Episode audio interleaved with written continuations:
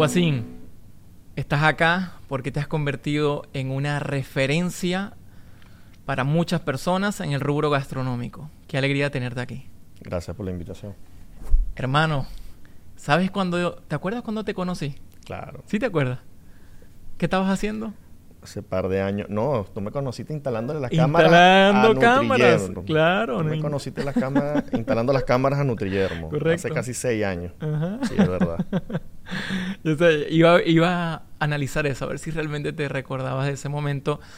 Me acuerdo que este, pues estábamos trabajando, haciendo un servicio de consultoría y te encuentro allá instalando cámaras. Y me llamó la atención porque nosotros eh, este, teníamos también la oficina y bueno, me llamó la atención el tema de las cámaras, ¿no? Porque también estamos investigando. ¿Qué, qué cómo, cómo, se dio eso?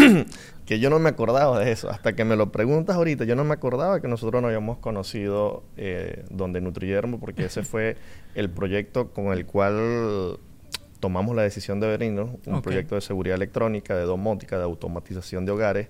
Eh, Nutriyermo fue uno de nuestros primeros clientes, donde le instalamos varios servicios electrónicos ahí para hacerle la vida un poco más fácil, un poco más cómoda. Y bueno, como cualquier empresario nuevo aquí en Estados Unidos, es un proyecto que en menos de seis meses lamentablemente no tuvo, no tuvo mm. vida, fracasó. Oh, fracasó ese proyecto. Sí. sí. yo le perdí la pista al proyecto. Yo recuerdo que ese día ya tú me conocías por las redes sociales y ahí como que tuvimos de cierta manera un contacto donde me acuerdo que este mm, tú me mostraste unos una foto de, de, unas parrillas que habías hecho como que en casa de amigos. O sea, me estabas mostrando como que ya tenías la idea del proyecto de... Mm, eh, pasa que las parrillas, las parrillas eh, es un hobby, eh, es una pasión, algo que hacíamos mucho, muy frecuente desde hace muchos años. Este, y más cuando en Venezuela eh, tuvimos una tienda tipo tienda por departamento y fuimos distribuidores de unos equipos de asadores de aquí de Estados Unidos. Ahí fue cuando empecé a como que a probar técnicas nuevas, eh, a, jugar más con los, con los asadores diferentes. En el patio de la casa teníamos cuatro parrilleras diferentes. Entonces nosotros podíamos hacer parrilla tres o cuatro veces a la semana. Entonces, era algo muy común que hiciéramos una parrilla para probar un corte nuevo, una técnica nueva. Este, yo agarré una vinera, ¿verdad? La modifiqué para hacer un madurador de carne. Eh, por supuesto, los primeros, los primeros cortes que maduramos, lamentablemente directo a la basura porque no había controlado humedad, bueno, no, no, no había tenido en cuenta muchos factores que no, no se obtuvo el producto que se, que se quiso. Y bueno, ya, ya a los pocos meses decidimos mudarnos para Estados Unidos. Genial, genial, sí, qué increíble. Guasín, desde que llegaste al país, ¿sabías que ibas a lograr lo que has logrado en este momento? Nunca, nunca, imaginamos, como te comento, me conociste instalando cámaras, porque ese era un proyecto, nosotros nos vinimos con, con un proyecto de la distribución de unos equipos de domótica, nos dieron la distribución de unos equipos, son unos equipos de Polonia, y éramos los distribuidores para Florida. Okay. Empezamos con ese proyecto. Eh, yo visité puerta por puerta, hice un listado de empresas y me fui puerta por puerta a ofrecer el producto, el de pie en pie, como que dice, este, a mostrar el producto que teníamos. Lamentablemente muchas empresas ni siquiera te contestaban el teléfono o a lo que te contestan el teléfono y le dice que les vas a hacer una presentación te trancan la puerta. Eh, fueron meses muy rudos y llegó un punto que vendíamos, era por la página web le vendíamos, como era una empresa muy grande, la que estamos distribuyendo el equipo, nuestros clientes eran brasileños que venían de vacaciones y nos compraban los equipos para llevárselo y así ahorrar los impuestos.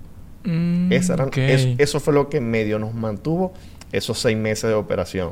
Pero bueno, lamentablemente el proyecto no funcionó, no fueron suficientes los clientes brasileños que nos compraban los equipos y bueno, tuvimos que cerrar, quebramos literalmente.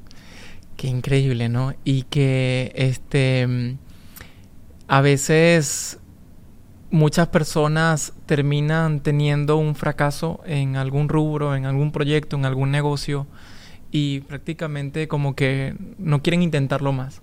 Eh, no quieren asumir nuevos riesgos. Todo lo contrario a lo que has hecho tú, ¿no? Lo que pasa es que eh, en ese momento no era una opción de querer o no querer. Era que tenías que hacerlo porque si no te ibas a tener que volver para Venezuela.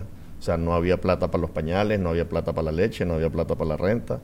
Entonces, hacía dos, tres trabajos diferentes. En la noche hacía driver, hacía aplicaciones, lo que sea. Pero nada de eso era suficiente para los gastos que, teníamos. Correcto. O sea, eh, dos o tres trabajos no eran suficientes. Y bueno, ahí fue cuando empiezo a trabajar con mi cuñado este, en un proyecto nuevo que él inició y eso nos ayudó a tener cierta estabilidad mientras eh, nos asignaban el puesto en el mercado. Porque fuimos al mercado, eh, vimos... ¿A cuál mercado? Al Yellow que las personas te conozcan. Fuimos a comer empanadas y caminando, viendo, este, vimos la opción de poner un puesto de parrillas, de asado, porque la renta era muy económica, eran 300 dólares un puesto. Sí. O sea, y un puesto literalmente es un puesto de, de un carro. Entonces mi esposo y yo dijimos, bueno, vamos a intentar a poner un puesto de asado aquí, como por no dejar, aquí es sábado y domingo solamente, la renta es barata, eh, no afectaba mi horario de trabajo porque el trabajo con mi cuñado era de lunes a viernes. Entonces nos anotamos en una lista de espera como en agosto. Sí, ellos con su lista de espera siempre pasan a la gente por eso. Nos anotamos en la lista de espera en agosto. Y, te evalúan también por el tipo de negocio. Sí, y no fue sino hasta enero que nos asignaron. Pero desde agosto a, a este enero nos dedicamos, cuando ya nos anotamos en la lista de espera, a perfeccionar y a crear recetas nuevas para tener un producto diferente eh, que ofrecer a nuestros clientes, porque carne asada a leña, muchas personas lo saben hacer. Entonces teníamos que tener algo diferente y ahí fue cuando empezamos con las muestras del chasiú, de las costillitas, del porbelly. Llamé a mi papá y le dije, mira papá, este, vamos necesito ayuda. vamos a empezar un restaurante y quiero hacer esto, estos tres asados chinos cantoneses, típicos cantoneses y le dije, consígueme dos o tres recetas de paisanos que tengan restaurantes diferentes. Entonces yo me puse a buscar por mi lado. Él me, después a la semana me dijo, mira hijo, aquí tengo una receta, aquí tengo otra receta. Y todas esas recetas yo las fui probando, modificando, perfeccionando o al sabor que yo quería. Y aunado a todo esto, para darle la extramilla, el sabor a leña. Imagínate. Tanto para el chasiú como el porbelly, como las costillitas. Entonces era el sabor eh, típico cantonés que yo quería, más el sabor de la leña, fue la locura, gracias a Dios. Ahora bien, tú decides montar este negocio porque previamente creo que estabas ofreciendo este, este servicio eh, con, o sea, no, sé si lo estabas ya cobrando por ello, pero pues siempre eras el líder haciendo la parrilla con los amigos eh, y los conocidos, ¿no? Sí, porque bueno, de la pasión de hacer los los asados en Venezuela, aquí cada vez que llegamos a algún lado y yo veía a alguien haciendo una parrilla, siempre me metía. O sea, sin querer, al yo ver que no estaban asando la carne bien, yo hecho el huevón, le quitaba la pinza, le quitaba y tomaba el control de la parrillera o muchas veces tomaba yo la iniciativa de hacer la parrilla yo. Entonces, este, la gente me decía, coño, pero ¿Por qué no deberías llevar esto a un negocio, deberías llevar esto a un negocio, ¿por qué no montas un negocio, coño? Pero qué carne tan sabrosa. Pero es eso, simplemente eran carnes asadas a leña. como te digo, era algo que mucha gente sabe hacer y eh, me di cuenta que desde que nosotros nos habíamos mudado de Venezuela para Miami, no había conseguido el porbelly que yo me comía en Venezuela. Mm. O sea, ese chicharrón con el sabor asiático, súper crujiente, no lo conseguí en ningún lado. Y entonces ahí fue donde yo me, enfrasqué y me concentré. para diferenciarte. te puedo decir que fueron, no sé, más de 50 piezas de porbelly eh, perdidas prácticamente. Perdidas prácticamente para lograr el punto que tenemos hoy día. Bueno, más de 50 no, te puedo decir que más de 100, porque primero fueron más de 50 para hacerlo como lo hacíamos en el mercado, que era directamente sobre asadores, a la parrilla. Entonces, vamos a pegar un, un saltico. Cuando abrimos el restaurante de Doral, este, que tenemos hornos súper avanzados, yo dije, no, yo pongo el porbeli aquí y listo. Pongo el tiempo, ya yo tengo el porbeli deseado. No, señores. Cada equipo tiene su técnica diferente. Y en ese horno súper sofisticado me tomó como dos semanas sacar el producto que tenemos hoy. Y ahí fueron más de 50, 60 porbeli más wow. en pruebas para lograr eh, el producto que tenemos hoy. Mira, mira lo que está detrás de todo lo que uno ve, ¿no? Qué increíble. Cuando él habla del mercado, se refiere a un mercado, en un mercadito para muchos de nuestros países, que está abierto los sábados y domingos, ¿correcto? Sí, sábado y domingo solamente. Yo siempre lo comparo con el mercado de Mérida, que, que, es como que el mercado que se parece más a este mercado donde iniciamos. Genial, exactamente. Entonces, es un mercadito donde hay diferentes emprendedores de diferentes rubros que te dan la oportunidad, te dan un puesto, un espacio, te lo rentan para que tú pongas tu negocio y tu emprendimiento ahí. Exactamente. Mira, en enero nos asignan el puesto. Miren, miren esta historia, esta parte. Mira, en, enero nos asignan el puesto y nos dicen, bueno, ese es tu puesto. Eh, tenía una casita como las casitas de patio. Sí, las casitas de patio para guardar los, chécheres. Tengo más que claro.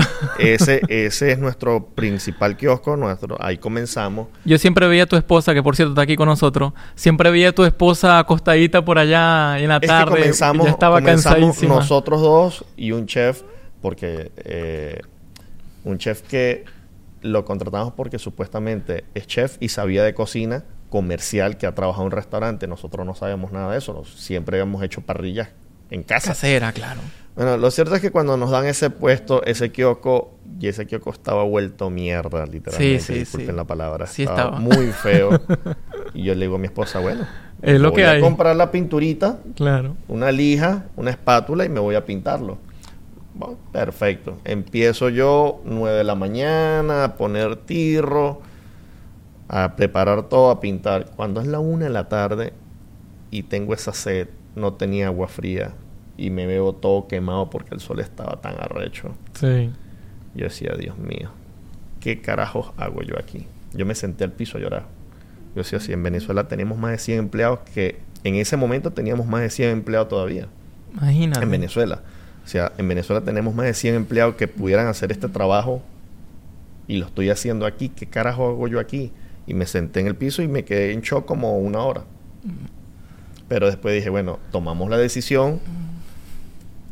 No hay que. No hay que. Claro. No hay que tener miedo. Para atrás solo a coger impulso. Para atrás solamente para coger impulso. Respiré. Yo dije, bueno, tomamos la decisión. Hay que echar para adelante.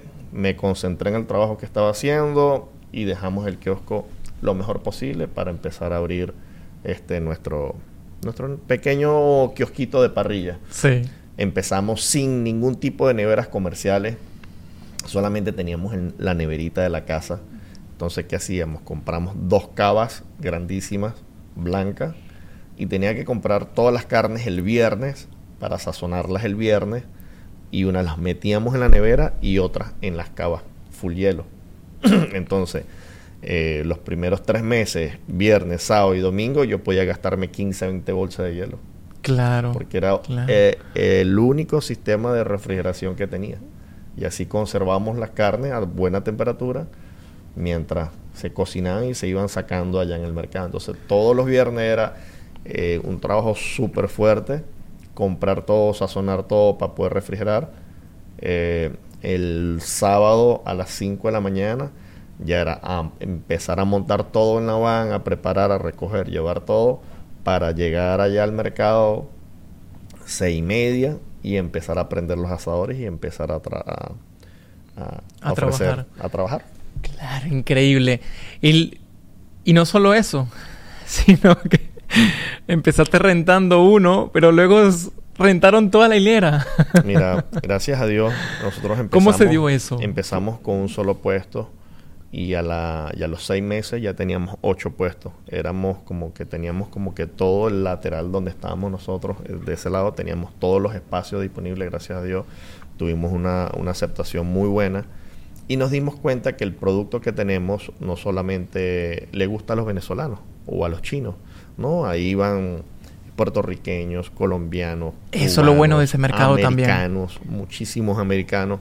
Y todo el que probaba nuestro producto quedaba enganchado y lo jalábamos hacia la fila. Porque, ¿cómo hicimos para que para resaltar en un lugar donde pueden haber más de 100 puestos de comida? teníamos a una persona fijo en el al principio era mi esposa con una bandejita repartiendo sample a todo el mundo prueba ustedes invertían mucho sample claro nosotros Te puedo siempre, decir que siempre los veía con bandeja. Al principio comenzó ella, pero después eran, tenías como cinco muchachos rondando por todo el sitio. Eh, a los seis meses ya éramos 12 personas trabajando ahí. Imagínate. Eh, pero te puedo decir que nosotros llegamos a repartir hasta 80 libras de proteína a la semana solamente de sample. Imagínate, no tengo duda. Es que algo que yo siempre veía era que, mm, bueno, en una oportunidad llevé a un cliente para allá y te ponía a ti como de ejemplo en ese sentido. Mira, porque hay negocios que no quieren invertir ni siquiera en eso. Es decir, si esa es tu publicidad, si ese es tu marketing, ¿por qué no invertir en, pruebas, en sample que le puedas dar a, a, las personas directamente, no? Entonces, ustedes daban, pero como, es decir, como si estuvieras dándole un plato. Es decir, siempre estaban activos y, llenando esas bandejas. Eh, fue la única manera que encontramos para que la gente conociera nuestro producto. Entonces, teníamos un flujo de gente, de personas eh, del mercado como tal. Teníamos que buscar la manera de atraparlos, de que nos conocieran, y la manera fue esa. Una bandeja con samples señora, pruebe aquí, pruebe aquí. Y te puedo decir que de cada 10 personas que probaban, por lo menos 8 nos compraban. Entonces, al darnos cuenta de eso, cada, cada fin de semana era más y más y más. Llegamos al punto de comprar dos carritos, de ponerle unas paraguas grandes y mandar a dos muchachas a repartir sample por, por, por, todo el mercado. Yo me los encontré en todo el mercado. Antes lo hacían solo en su zona. Pero eso no sirvió solamente dos días, porque ahí pues todos los los demás locatarios se quejaron y dijeron, conchale, nos están quitando la oportunidad a nosotros y nos dimos cuenta que tenían razón. Entonces, a partir de ahí solamente repartíamos sample al frente de nuestro puesto. En su zona, directamente. Genial, Guasín. ¿Cómo, como un emprendedor este, que está en un mercado así como ese, con tanta competencia, pero que a la vez para todos hay, porque ahí hay clientes para todos y la gente va allá con intenciones de gastar, allá la gente no va con intenciones de mirar, va con intenciones de gastar y también de probar, de experimentar nuevos productos, o sea, en ese sentido es lo que me gusta de este tipo de mercado, ¿no? Eh, creo, creo que ya respondiste la pregunta, ¿cómo un emprendedor que entra en ello logra destacarse ante tanta competencia directa ahí frente a ellos, ¿no? Bueno, fíjate algo, algo que es muy importante y a todo el que inicia o tiene un negocio de comida, le digo es, nosotros desde que llegamos, eh, llegamos y, por supuesto compramos carne para hacer parrilla. Y compramos era la, punta trasera o la picaña Choice, la que tiene la letra azul. Porque de Choice a Prime, que era la, la mejor carne, había una diferencia de casi el doble. Entonces, ya para nosotros la Choice era una carne muy buena de verdad, a comparación a la carne que estábamos acostumbrados en Venezuela, era una carne muy buena. Pero cuando yo digo, bueno, vamos a empezar el negocio de las carnes y vamos a empezar a vender picaña, eh, recuerdo, fui a mi town y hablé con ellos, le dije, mira, yo tengo un puesto de comida aquí, voy a vender carne así, así, necesito que por favor me des un precio para la picaña Prime. Me dice, yo te puedo dar precio, pero si me compras una caja, claro. porque tiene que ser al mayor. Y yo le dije, coño, de verdad, no te puedo comprar una caja ahorita. Estoy comenzando. Puedo llevarme 10 picañas para este fin de semana. Pero ayúdame con un descuento. Porque estoy comenzando. Y el señor, pues, confió en mí y me dijo, ok, no te puedo dar el precio de la caja, pero sí te voy a dar un descuento para que empieces con esta picaña. Desde el día 1 eh, hemos ofrecido a nuestros clientes la mejor calidad en todo. La mejor calidad en las carnes, en los cerdos, en las salsas, en todo lo que usamos, la materia prima es la mejor calidad posible. Nunca habíamos comprado una picaña Choice, eh, picaña Prime para usar en casa, pero cuando abrimos el negocio, esa fue la carne que desde el día uno decidimos meter en nuestro menú. Y ahí fue cuando yo probé la calidad de esa carne. Yo dije, wow, la Choice es buena, pero la Prime es superior. Por algo, la categoría Prime solamente representa del 3 al 5% de toda la carne que se produce en los Estados Unidos. Mire, eso es un dato importante y ya veo por qué tú insistes tanto en la palabra Prime. En tu comunicación insistes tanto en Prime, Prime. Y veo tu video Prime. Y yo, pero bueno, o sea, no todas son Prime. Es decir, creo que em, ya entiendo y creo que necesita escucharte más personas sobre esto Porque no tienes la menor idea las veces que te he defendido también. Porque, ¿sabes cómo es la gente con el precio? Es que... Y, yo, hey, hasta con familiares. Hay familiares que me han dicho, no, me encantó. Nunca me han dicho algo de lo contrario. Me encantó, espectacular la comida. Desde allá, desde el mercadito. Pero es muy caro. Y yo, es caro para la cantidad que te ponen y la calidad del producto. ¿Se cuenta de eso? A pesar de que empezamos en un mercado, empezamos pensando en ofrecer lo mejor posible, no lo más barato o lo más económico. Entonces siempre nos destacamos por ofrecer la mejor calidad. Y bueno, la mejor calidad no puede ser el mejor precio. Sí, exacto. Entonces, eh, entiendo que muchas veces personas se quejan o dicen que nuestros precios son un poco altos, pero... No, pero es que cuando te pones a... Ajustado, eh, justo para la calidad de la comida que ofrecemos. Hasta el lomito, el lomito de nosotros es categoría Prime, que difícilmente lo usen en cualquier otro restaurante este, porque es extremadamente costoso. Pero es eso, nuestro, nuestro lema es que toda la materia prima sea lo mejor posible para, para nuestros clientes. Genial. Miren este camino. Comenzó haciendo la parrilla en casa, también con amigos, luego en el mercadito, los sábados y domingos, creció a un nivel impresionante y luego abrieron en Doral. ¿Fue, ¿Fue fácil abrir el local de Doral? ¿Te llevó un mes, dos meses abrirlo? Bueno, Doral fue, como quien dice, el siguiente paso hasta los momentos. Eh, fueron meses y meses buscando un local ideal. Cuando por fin eh, conseguimos ese local, eh, estaba o sea, lo que sabíamos o, lo que siempre nos decían, tienes que buscar un local de segunda generación que ya tenga trampa de grasa, que ya tenga campanas para que sea más fácil su apertura. Y en eso fue que nos concentramos en buscar que tuviese trampa de grasa, que tuviese campana, que fuese de segunda generación para que fuese más sencillo. Y encontramos ese local donde no teníamos que pagar un traspaso de llaves pero aparentemente no tenía campana, porque no se veía campana por ningún lado, porque el último restaurante que operó ahí era un restaurante que tenía un horno de pizza eléctrico, entonces no requería campana. Pero me dio la curiosidad que en la primera vez que lo vimos, atrás había dos tanques de gas. Y bueno, bueno, yo lo vimos y dijimos, bueno, este local no sirve porque no tiene campana. Después yo pensando, pensando, yo decía, pero es que ese local tiene excelente ubicación, tiene buen tamaño, eh, tiene buen estacionamiento, está en la salida de la Palmetto, de la autopista. Yo dije, si no tiene cocina gas, ¿por qué tiene dos tanques de gas? Y me fui de nuevo al local con una escalera. Abrí el cielo raso y vi.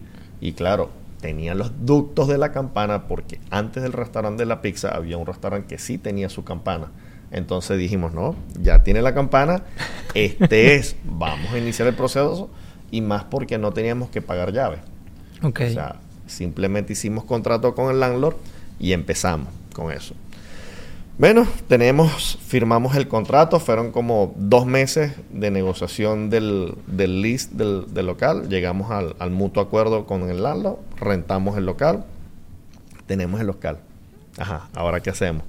Ahora buscar el arquitecto. El arquitecto a levantar la información, todo, prácticamente tres meses, cuatro meses, para que el, arquitecto tuviese el proyecto final para introducirlo a la, ciudad. A la ciudad. Introducimos el permiso a la ciudad, nos sale devuelto la primera vez por correcciones. Lo recibimos, el arquitecto corrige y nos agarra pandemia. Oh. Eso nos retasó. Plena pandemia. En plena pandemia. Bueno, en pandemia, entra pandemia. ¿Te reconocieron las rentas? Eh, no. La ciudad. Oh my gosh. Llegamos a un acuerdo de pagar eh, fraccionado luego. Pero no, no, no. Exoneraron, o algo así. la renta. Oh, bueno, lo cierto es que hasta enero del 21, que fue cuando empezamos a hacer las pruebas como tal, de menú, de, todo. Se te fue el año. Dos años. Se fue el 2020. Sí, pero pasaron prácticamente dos años desde que recibimos la llave hasta que pudimos abrir al público, porque nosotros abrimos al público en abril. En enero fue que empezamos a hacer las pruebas, pero abrimos al público en abril. Entonces, desde que recibimos las llaves hasta abrir, prácticamente pasaron dos años. Wow. Entonces, eh, quien decida o quiere iniciar un restaurante, tengan en cuenta que por lo mínimo vas a necesitar un año o un año y medio de remodelación, de permisos, de aprobación para poder abrir las puertas de tu restaurante. A menos que compres un restaurante que solamente cambies el aviso, cambies la pintura, cambies el tipo de comida y ese proceso te puede durar de 3 a 6 meses. ¡Wow! Em, yo la miro a ella porque tuvieron que haber tenido mucha paciencia para enfrentar dos años pagando renta eh, y no dejaban de operar allá en el, en el mercadito. no, es que ahorita viene lo bueno. ¿Qué sucede? Viene pandemia, lógicamente el mercado cierra. Era un sitio público muy concurrido por ordenanza de la ciudad, eso tiene que cerrar. Empieza lo bueno. Bueno, nos quedamos el primer mes en casa porque el miedo de la pandemia, todo el mundo estaba con ese miedo a millón, nos quedamos en casa. Este, nos quedamos en casa tranquilitos, encerrados, todos los días con los niños, jugábamos, veíamos televisión, cocinábamos, compartimos en familia ese mes muchísimo. No, de forma, claro, tengo dudas. Ajá. Hacía falta. La renta, el, crédito del carro, los biles. Yo no, mi amor. Aquí no podemos quedarnos en pandemia tranquilos en casa. Entonces, ¿qué vamos a hacer? Bueno, hagamos algo. Nosotros ya teníamos la idea de vender nuestras carnes congeladas empacadas al vacío, porque teníamos muchos seguidores de otros estados que decían que querían probar nuestros, nuestras, nuestras, eh, nuestras carnes y la única forma de llegar en ese momento era a través de carnes congeladas para poder enviarlas a todos los estados. Entonces eh, decidimos un camión, buscar todos los equipos del mercado y llevarlos al patio de la casa. Entonces, o nos corrían los vecinos por cocinar o nos corría la dueña de la casa por no poder pagar la renta. Entonces decidimos adelantar el proyecto de los congelados, compramos una máquina al vacío y empezamos. Eh, todos los días yo esperaba que más o menos a las 10 de la noche encendíamos los asadores para que el humo no molestara a los vecinos y no se dieran cuenta de que estábamos trabajando en la casa. y bueno, nos quedábamos o sea, empezábamos a cocinar 10, 10 y media de la noche. Salía todo de los asadores y de los hornos 12, 1 de la mañana. A enfriarlo. Y me quedaba con mi esposa hasta las 3, 4 de la mañana empacando y lavando todo. Así fueron dos o tres meses trabajando de noche prácticamente y de día a salir a hacer los delivery. Oh, porque empezábamos a ofrecer la picaña, el porvel y las costillitas, todas nuestras carnes para que la gente calentara en casa y disfrutara. Nosotros nos parábamos, no sé, 8, 9, 10 de la mañana, atendíamos a los niños, tomamos las órdenes y después del mediodía salíamos a hacer delivery de todas las órdenes nosotros mismos. Pero llegó un momento de que eso no era suficiente. Claro. Y los clientes nos, nos decían, bueno, queremos la comida caliente, y ya no queremos congelado. Claro. Entonces decidimos vender comida como lo hacíamos en el mercado, pero en la casa sábado y domingo. ¿Para que la gente fuera a retirarlo? Para que la gente fuera a la casa a retirarlo. Ahí sí es verdad que lo van a votar los vecinos, estimado. Bueno, el primer día, el primer sábado, empiezo yo a prender los asadores y empiezan a llegar los vecinos por atrás. Y ya todos los vecinos que llegaban toman una punta trasera, una picaña para acá, un pedazo de porvelí para acá. Y decía, wow, tremendo barbecue. Sí, es que somos muchos en la casa. no, que mucho, es que era comida para vender. Entonces, bueno, como vimos que no podíamos, llamamos a, los dos muchachos que trabajan con nosotros de mayor confianza claro. a trabajar en la casa. a trabajar desde la casa. Eh, como que dice el, el detalle con los vecinos, explota, es el Día de las Madres de ese año que servimos comida casi para 800 personas desde la casa. Wow. La cola de carro, la fila de carro era una sola fila de la entrada, pasaba por la casa a la salida. Claro. Entonces ahí nos llegaron cartas de las asociaciones los vecinos quejándose del humo. Pero bueno, les decíamos, eh, entendemos la molestia, le pedimos disculpas, pero es la única forma que tenemos para sustentarnos ahorita. Claro. O sea, no tenemos otra opción, le pedimos disculpas y les regalábamos comida para tratar de tenerlos contentos, pero bueno, así fue que logramos mantenernos y sobrevivir eh, eso, eso, esos días de pandemia. Increíble, increíble. ¿Cómo cree, ¿Cuál crees tú que, que sea la principal herramienta mental o personal que tiene que tener una persona para poder superar dichos momentos, momentos difíciles como, como esos que, que, te toca reinventarte, que te toca y a la vez también como que aceptar la etapa, lo que está pasando. Este es un país de dos, si no tienes a, a una pareja que esté de tu lado y te levante cuando tú caigas y tú la levantes a ella cuando caiga, es muy difícil. Eh, gracias a Dios, mi esposo y yo hemos hecho un equipo de trabajo excelente. Como todas las parejas tenemos nuestro... Claro.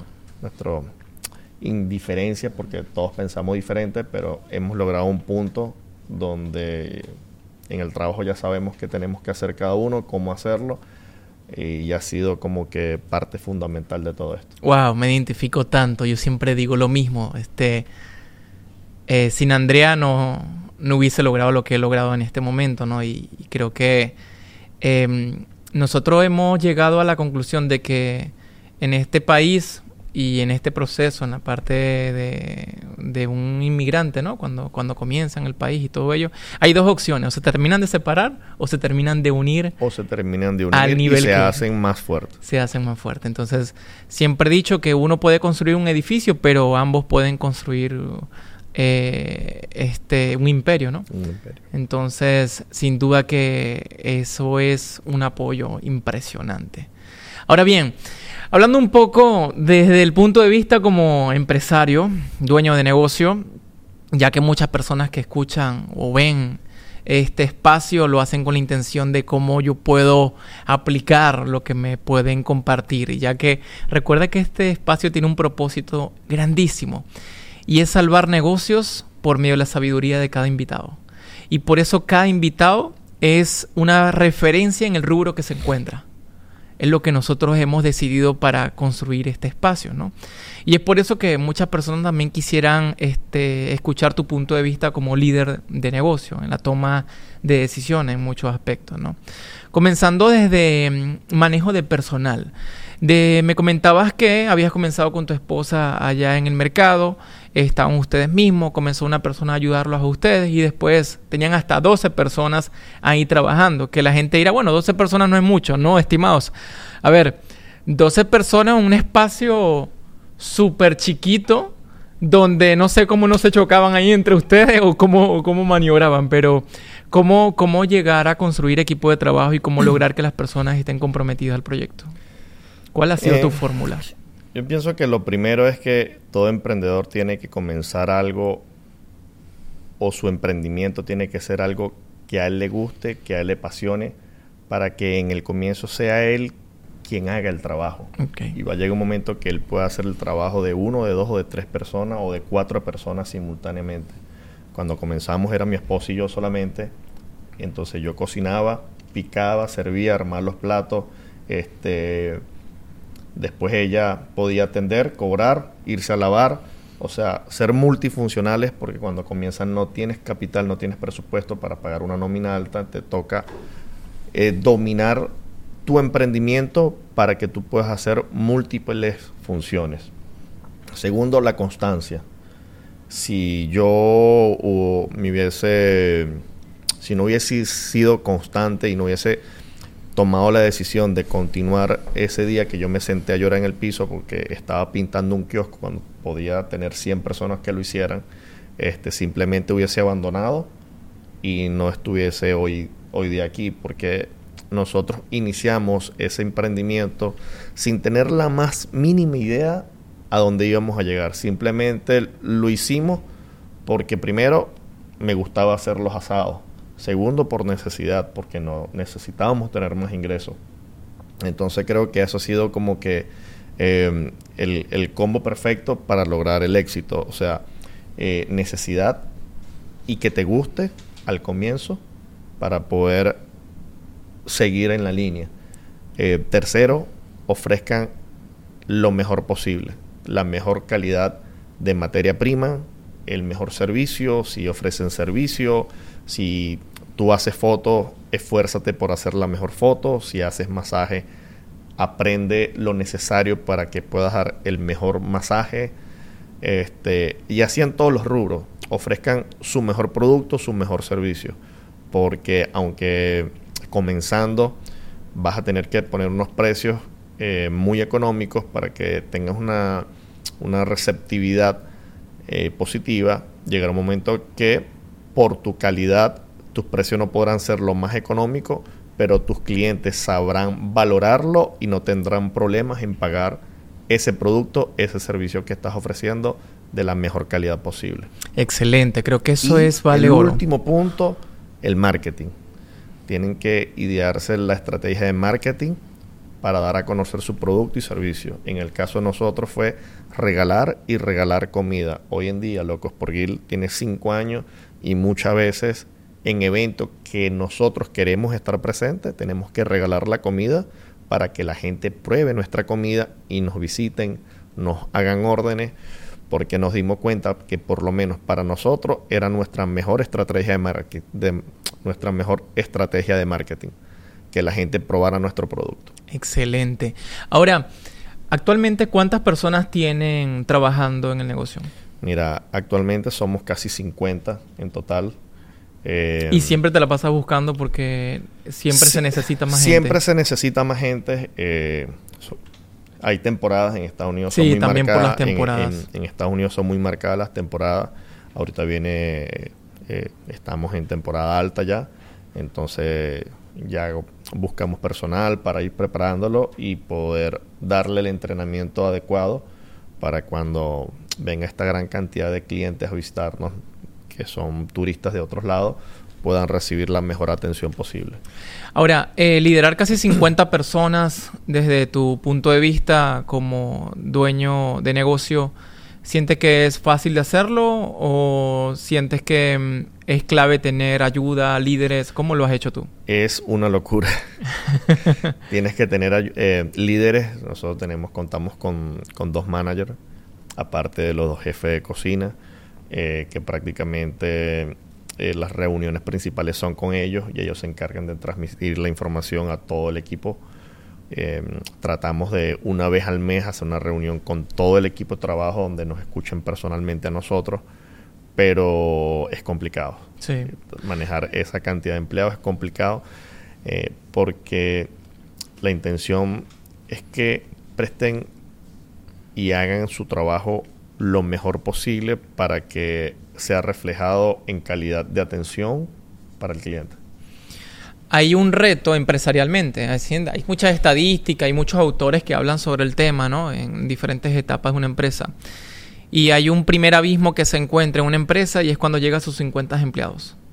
Cuando llega a sus 50 empleados es un, es un momento donde este, la dinámica cambia por completo y mm, ya que hay que trabajar más en lo que tiene que ver con recursos humanos, también tiene que ver en la gerencia del recurso humano como tal, ¿no? Dentro de la corporación. Y el próximo reto, que porque em, al principio tú conocías a todas las personas, ¿verdad? Eh, cuando trabajaban. Ya cuando tienes 50 personas, ya no conoces a todas las personas, porque de hecho em, están contratando personas y tú te estás enterando, pero no estás tan familiarizado de cómo, qué está haciendo esa persona. Entonces, por eso mismo que empieza el reto, porque antes había una mayor cercanía con la gente, los conocías, estabas con ellos y era más fácil de manejarlo y que la gente estuviera entusiasmada. Ahora es lograr que los líderes lo hagan en esa fase cuando ya hay 50 empleados. Y ya cuando se dice que el, próximo reto que, que, asumen las empresas está en los 250 empleados. Eh, cuando ya son 250, el reto es mucho mayor porque es un juego donde obviamente ahí si no sabes absolutamente de nadie y no conoces a nadie. Cualquier persona te puede decir, yo trabajo en Loco porque, ¡ay, qué bueno que trabajas con, nosotros! sí, no, eh, ya de 50 a 250 es, otro nivel, o sea, otro paso más grande. Y es lo que tú dices, llegará un momento que con 250 ni conocerás a los que trabajan contigo, simplemente te darás cuenta porque tienen un uniforme o porque en algún momento lo viste en algún pasillo, pero no tendrás ese contacto directo con ellos porque, bueno, es imposible. Totalmente. Guasín, eh, a nivel de, de marketing, es algo que tú has trabajado este, eh, de una forma interesante. Una estrategia que he podido este, ver, validar desde un principio en lo que tú has creído es en las colaboraciones. En las colaboraciones, de hecho, en dar, en apoyar, en ha trabajado con influencer. Entonces, ¿cómo ha sido tu experiencia desde ese punto de vista a nivel de marketing? ¿Cuál ha sido las mejores estrategias? Yo creo que le pondría el de primer lugar el dar con los samples, como siempre lo has hecho. Pero es, que va de, la eso, a nivel de marketing digital, que... Va de la mano porque eh, les dije que nuestra principal estrategia fue regalar, regalar comida. Y eso es lo que hacemos con estas personalidades, con estos eventos que tú comentas. Eh, es imposible pagarle a un influencer lo que cobra por una historia, por un post o a un foodie, pero si, le, si tú le regalas una comida y él queda satisfecho y te hace publicidad, es lo mejor que pueden hacer porque no tienes la capacidad de pagar lo que él cobra por hacerlo como publicidad paga. Pero si tú le regalas la comida, a él le gusta y te hace la publicidad, es la publicidad más efectiva porque lo estás recomendando porque te gustó, no por el compromiso de que le regalaste una comida. Claro. Porque si le regalas una comida a cualquier influencer o a un foodie y no le gusta, simplemente no, lo, va a hacer o lo va a hacer, pero por cumplir con la obligación, pero te das cuenta cuando una persona recomienda algo porque realmente le gusta o porque lo tiene que hacer por compromiso. Correcto. Entonces, por eso te digo, cinco años después, seguimos regalando comida. ¿Quién ha estado a cargo del marketing? ¿Tú o tu esposa? Mi esposa. Ella es la que estaba a cargo del marketing. Ahí es cuando te digo que hemos hecho un ah, equipo perfecto. Pero mira. Porque mm, eh, se le da. Esa no la eh, sabía yo. Yo creía que uno se comunicaba contigo eh, por Instagram. Bueno, cuando me escriben a mi cuenta de Guasín Foña, Locos por Gil, casi siempre es ella que responde los mensajes porque, bueno, estoy yo en otras actividades. y otra, otra otra recomendación es que tienen que buscar algo que los haga diferente de los demás. En el caso de nosotros nos dimos cuenta que nuestro producto diferenciador estaba en el porbelly, en el chicharrón, en morder ese crunch que a todo el mundo le retumba en la cabeza. Entonces a partir de ahí creamos la porqueta y hemos buscado platos que creen ese, mm, ese impacto visual que mm, la gente al ver le provoque eh, para todos los que trabajan con comida, les digo que tienen que buscar un producto diferente o un sabor diferente para que puedan marcar la diferencia de todo su entorno que trabaja con comida también. De todas las cosas que está dentro de un restaurante a nivel de importancia dirigiendo un restaurante, ¿qué crees tú que sea lo más importante? Las compras. Te la voy a poner bastante difícil la pregunta. ¿Qué es lo más importante? las compras, eh, los procesos, el personal, el servicio al cliente, el producto o el marketing. O sea, todo es importante, todo lo que te he mencionado. Pero eh, si escogieras el primero, ¿cuál pondrías? Todo es sumamente importante y va de la mano una de la otra. Pero lo principal aquí en Estados Unidos es el marketing. Porque tú puedes tener el mejor producto, pero si la gente no te conoce o no sabe que tienes el mejor producto, no haces nada. Puedes tener una atención de 10 estrellas, pero si la gente no sabe que tú tienes esa atención, no haces nada. Entonces, eh, les diría que tienen que enfocarse en el marketing.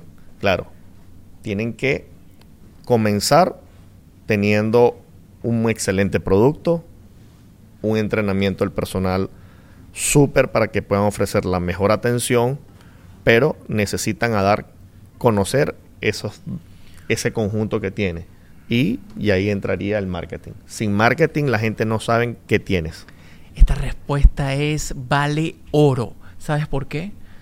Porque aquí la gente no le para el marketing. ¿Qué, le recomendarías a esas personas que quieren montar negocio y no tienen, tienen presupuesto para, la estructura, para la maquinaria, para muchas cosas, pero no dejan un presupuesto para marketing ni tampoco le dan atención al marketing? ¿Qué dirías tú de eso? Eh, nosotros vivimos eso porque nosotros empezamos, eh, nosotros cuando nos mudamos, como nosotros teníamos mueblería, nosotros nos trajimos toda la mudanza. Cuando yo vi que un colchón costaba aquí mil dólares, mil quinientos dólares, no, papá, yo me lo traigo de Venezuela. Nosotros agarramos un contenedor y metimos media mueblería y nos las trajimos.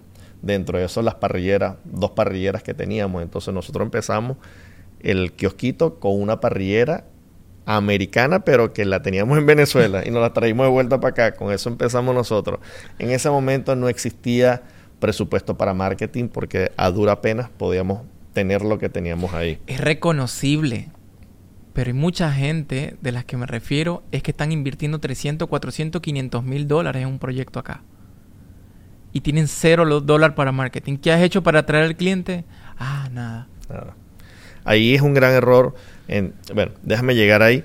Este, cuando estás comenzando y no tienes presupuesto para invertir en marketing, vuelvo a lo mismo, por lo menos en comida, regala comida. Empieza a escribirle a personas que tú consideres que sean influyentes o que te puedan dar a conocer tu producto. Invítalos a comer. Es la mejor forma de hacer marketing cuando no tienes dinero. Ahora, si tú estás iniciando un proyecto de 100, 200, 300, 400 mil dólares, yo te diría que por lo menos, por lo menos menos, tienes que destinar un 10% de toda tu inversión para que hagas un plan de marketing, un plan de publicidad, de mercadeo, por lo menos por los primeros seis meses para que la gente pueda conocer tu producto, porque si no, no vale nada toda la demás inversión que hiciste. Cuando hablamos de marketing, también hablamos de la experiencia del cliente. ¿Qué han hecho ustedes eh, para lograr que uno cuando vaya a su restaurante se sienta con una buena experiencia?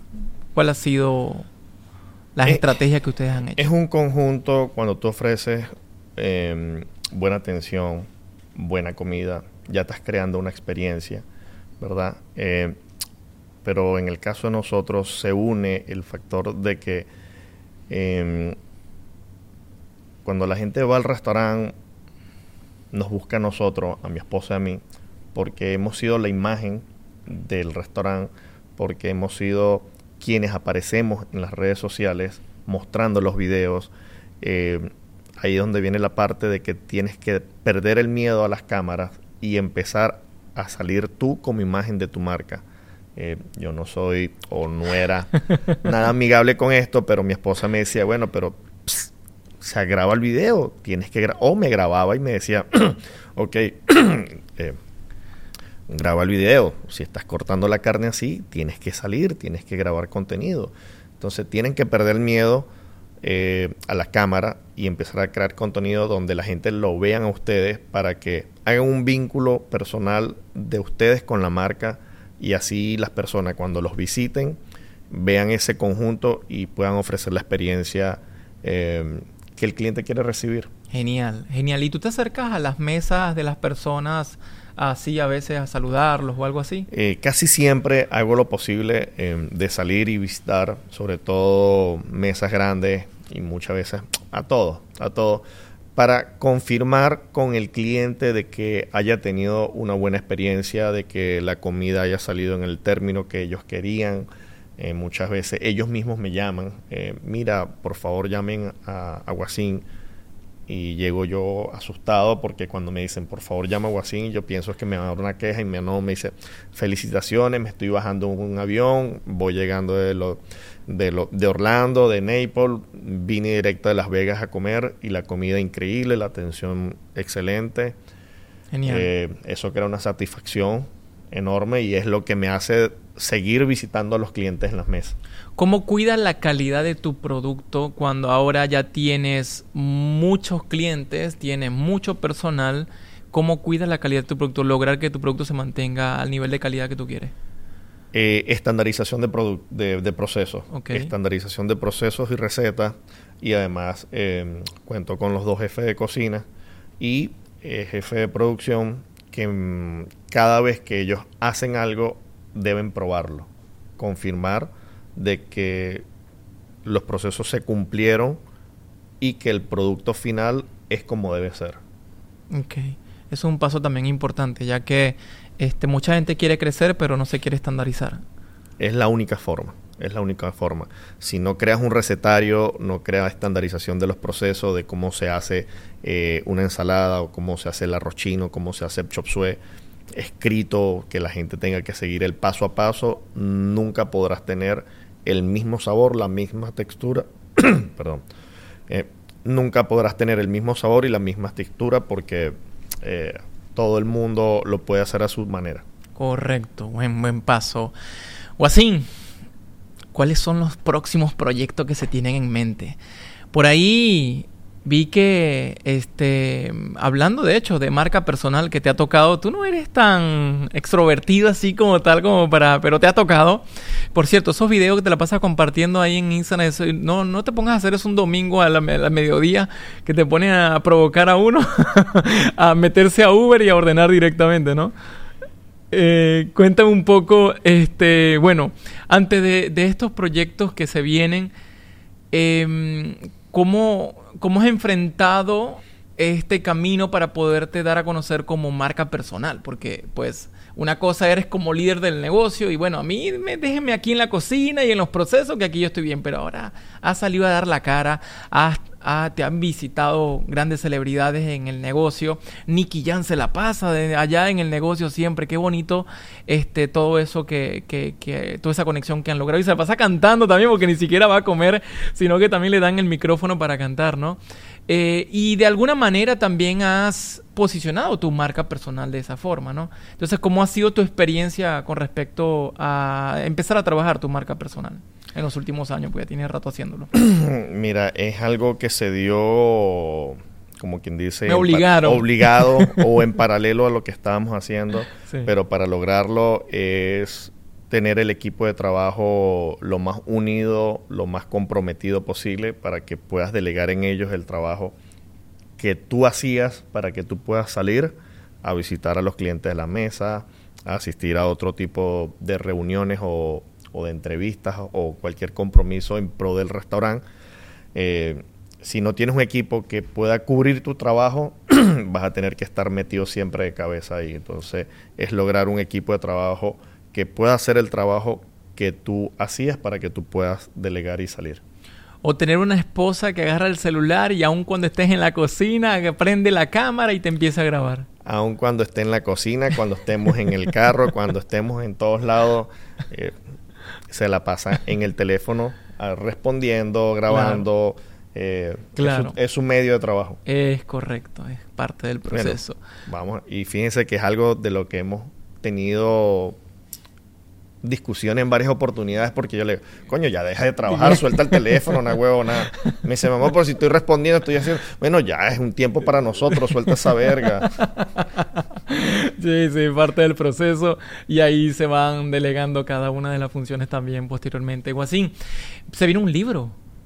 Qué alegría eso. Cuéntame, cuenta, dame un preámbulo de este libro. Bueno, eh, fíjense que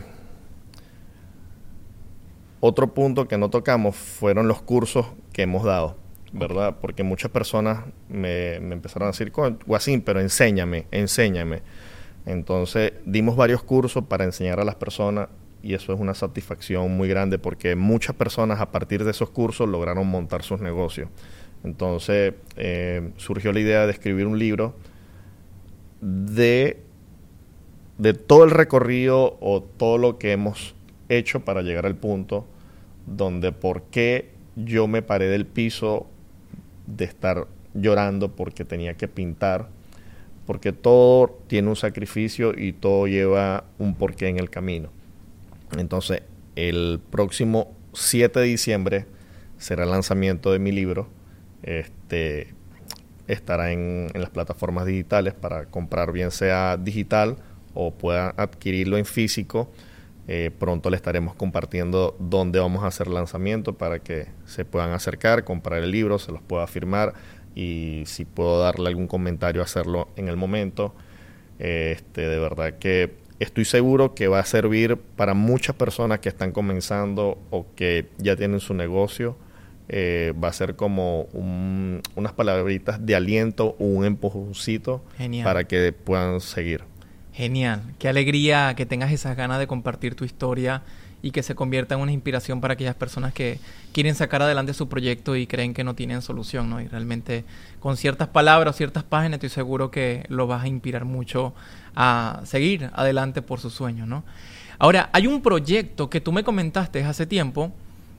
De hecho, estuvimos ahí en contacto con un, em, haciendo el contacto con un, em, con unos em, fabricante y eso, pero bueno, ahí estaba relacionado con... Estabas también con un troque, estabas relacionado en su momento y todo aquello, pero siento que dejaste el proyecto a un lado y se tratan de los productos congelados. Tú tenías en mano un proyecto que estabas llevando a cabo y cuéntame un poco qué pasó. El proyecto lo, lo, adelantamos en pandemia con la máquina de empacar al vacío, pero ya em, después vino la apertura del restaurante Doral, lo tuvimos que descuidar porque requirió demasiada atención. Este, ahí es cuando le digo que si tú dominas tu emprendimiento, tú puedes hacer el trabajo de muchas personas. Mi esposo y yo, eh, empezando, no había personal, tuvimos que hacer el trabajo de muchas personas al mismo tiempo y como que descuidamos este proyecto, lo estamos retomando y en diciembre haremos el lanzamiento oficial de los productos congelados nuevamente. Vamos a iniciar con la porqueta y el porbelly, donde podrán ser distribuidos en cualquier cadena de retail en los Estados Unidos. Genial. Eh, vamos a tener distribuidores en varias ciudades para que los clientes que quieran probar esos productos sea mucho más fácil el, acceso y no tengan que pagar tanto shipping. por los momentos sí, eh, pero llegaremos un momento donde tendremos un distribuidor en todas las ciudades principales para que las personas simplemente pasen y puedan adquirir la porqueta, el porbelly y disfrutarlo en casa. El, el porbelly va a ser sacar del envase, colocar 5 o 7 minutos en un air fryer o en el hornito y ya lo tienen para disfrutar como si lo estuviese sirviendo en el restaurante. Genial, genial, ya tiene fecha y todo. Ya se vienen los productos congelados, estimado. Esto es un proyectazo, ¿viste? Esto es un proyectazo porque ya esto es venta a grandes escalas. Este, y bueno, como todo, hay, hay algo que esto nos lleva a una gran reflexión y es los niveles de prioridad que le tienes que poner a cada cosa, ¿no? ¿Cómo lo manejas tú en ese sentido? Como dijiste ahorita, mira, pausamos aquí, enfocamos acá, eh, aquí anivelamos, ahora vamos para acá otra vez. O sea, le das niveles de prioridad a los proyectos, pero no los, no los olvidas. Claro, es un proyecto que teníamos, eh, un proyecto muy grande, pero ya habíamos logrado aperturar el restaurante que teníamos dos años esperando. Teníamos que concentrar todos los esfuerzos en el restaurante Doral para mm, llegarlo a un punto de equilibrio donde tuviésemos el equipo de trabajo con la preparación suficiente de poder delegar el trabajo total en ellos y yo poder salir para continuar con otros proyectos. Entonces, si tienes en mente varios proyectos, tienes que priorizar, darle prioridad a los que mm, mayor atención requieren en el momento. Mira, hay una expectativa que tú andas creando por ahí. Yo quiero chistes malos que no la quieras contar. Hay una expectativa que tú estás creando por ahí por las redes sociales. Te vi con cámaras de televisión, eh, por ahí en el negocio. ¿Qué hay por ahí? ¿Hay algo nuevo? Se viene algo nuevo, eh, un reto más, una experiencia más. Yo creía que era. Ah, es otra cosa. Yo creía este que era. Eh, de, en estos días fuiste jurado de un evento importante. Yo creía que era de eso. No, bueno, eso fue. El año pasado yo gané. Quedé campeón absoluto en una competencia de cerdo asado. Este año eh, compitieron más de 65 eh, equipos y me invitaron a participar, pero como jurado. Entonces estuvo. Una asociación de asadores de Texas, de Kansas, eh, donde ellos tienen más de 200 equipos y este evento de cerdo asado es muy probable que en un, mediano plazo se convierta en una competencia nacional. Ya va, una pregunta, ya va, ya va. Ahí. ¿Cómo llegaste a ser campeón? ¿Quién escoge al campeón? ¿Los jurados o los, los visitantes? ¿Cómo es esa En esa oportunidad, el año pasado, eh, éramos casi 35 equipos participando. Eh, había una. Los jurados eran 8 personas. Eh, habían varias categorías. el mejor chicharrón, el, escogido por el público y el campeón absoluto. Nosotros nos llevamos el campeón absoluto. Eh, incluía presentación, sabor, el crunch, proceso de asado. ¡Wow! Qué genial, estimado. Esto está más que validado. Casualmente, antes de prender las cámaras, estábamos hablando sobre eso, sobre que cada estado aquí es un mundo, ¿no? Y, y qué bonito lograr eso, ese tipo de premio cuando hay personas de diferentes estados. Y es que aun cuando em, estamos en el mismo país, en diferentes estados, también hacen las parrillas y lo hacen diferente. Lo hacen diferente. Eh, tienen su estilo, pues. bueno, en esa oportunidad yo creo que era el único venezolano ahí. La gran mayoría de jurado y público y competidores eran de otras nacionalidades y aún así pues escogieron mi producto como el mejor.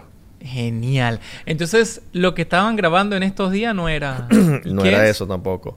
Este 25 de noviembre sale al aire por Roku un programa de televisión de cocina donde participé y no ya. Este 25 de noviembre va a salir por Roku un programa de cocina donde voy a participar. Estén pendientes eh, por Roku Channel, 25 de noviembre. Oh my God. Esto sí que es una primicia, pero cuéntame, ¿qué es? Un, es, tú eres... Yo tengo los detalles todavía. Sé que a partir del 25 de diciembre vamos a salir. Es un programa de televisión, van a hacer competencias, se van a competir. Eh, pero los detalles no lo sé porque, bueno, tenemos que esperar a la fecha para, para poder participar y ver los resultados. Genial, excelente. Estimado, mira, eh, una pregunta que te quiero hacer. ¿Cómo ves Loco por Grill en los próximos cinco años? Con el favor de Dios, por lo menos 10 sucursales más. Genial. ¿Vas a la expansión? Es un proyecto que... ¿2023? Que ya estamos pensando. Eh, 2023 empezaremos a darle estructura, a darle estructura y mm, es un proceso largo eh, porque como les dije en un principio hacer un restaurante por lo menos se lleva un año y medio en hacerlo. Entonces el próximo año empezamos a armar la estructura y a buscar las locaciones para empezar eh, darle forma y tener inauguraciones en el 2025 Genial, vamos con todo, estimado. Qué bueno que ya tengas la intención de expandir la marca. Creo que muchos, muchos clientes quisieran llevar la marca a diferentes lugares. No sé si te ha pasado clientes que han venido de otros estados, de otras ciudades y dicen, ¿por qué no montas aquí? ¿Por qué no montas allá? Es lo que nos dicen todos los días, pero bueno, lamentablemente todo lleva un proceso y no puede ser tan rápido. Mm, eh, nos piden de diferentes ciudades, diferentes países pero bueno, ya poco a poco iremos creciendo y estaremos cada vez un poco más cerca de ustedes. ¿Cómo montarías un negocio este, gastronómico con el conocimiento y la experiencia que tienes en este momento? Buscando asesores, consultores, personas que sepan para que me ayuden a agilizar todo y no aprender de los golpes, porque eso cuesta mucho dinero y mucho tiempo si tienes personas que son especialistas en ese rubro, te van a facilitar el camino y facilitar una gran cantidad de dinero que no te imaginas. Qué increíble, ¿no? Mira, mira cómo ha sido tu camino, cómo ha sido tu experiencia y cómo la conclusión a la que has llegado es que, a ver, yo me hubiese podido evitar muchas de estas cosas buscando asesoría, buscando ayuda en esto, ¿no? Hay un, bueno, nosotros hemos tenido la oportunidad de, atender diferentes casos, eh, diferentes acontecimientos. Una oportunidad atendimos un caso que transformaron el local de un banco en un restaurante. Cuando nosotros entramos ya tenían todo contratado, ya tenían todo cerrado. Y nosotros dijimos, ay, ellos se estaban planificando para abrir en cuatro meses. Imposible. Y nosotros dijimos, ojalá puedan abrir en dos años. En dos años y es poco, porque estás convirtiendo un local que, o sea, son dos cosas totalmente diferentes. son dos cosas totalmente diferentes y es muy probable que se haya encontrado con una sorpresa de pagar un impact fee porque estás convirtiendo un lugar que no es para restaurante en un restaurante. Y eso es una sorpresita aquí que muchas personas no saben. Una oportunidad atendí otro empresario acá en Brickell. Eh, llega, eh, me lo, lo, veo en la mañana, me dice Carlos, llegué anoche, llegué anoche de Venezuela, llegué anoche de Venezuela, eh, estoy acá y quería esta cita contigo, eh, este negocio me tiene desesperado. ¿Y yo por qué? Bueno, porque el negocio pues nos ha tardado un año para abrirlo, ya lo abrimos, pero solamente en la campana y ciertas cositas ahí, se nos fueron como 100 mil dólares dentro de ello, ¿no? En total tenemos como 700 mil dólares invertidos y yo no veo de la forma de cómo voy a recuperar esto porque eh, no, tenemos, no tenemos licencia y no hay forma de encontrar licencia de licor, lo cual siento que por lo que estoy viendo es lo que más nos ayudaría a, a encontrar los números. Y esta zona se apaga a la hora de la tarde. Es decir, es una zona solamente empresarial, es una zona empresarial donde a la hora del mediodía funciona, pero ya en la tardecita ya se apaga por completo, porque las que se mueven son las que están de aquel lado directamente, ¿no?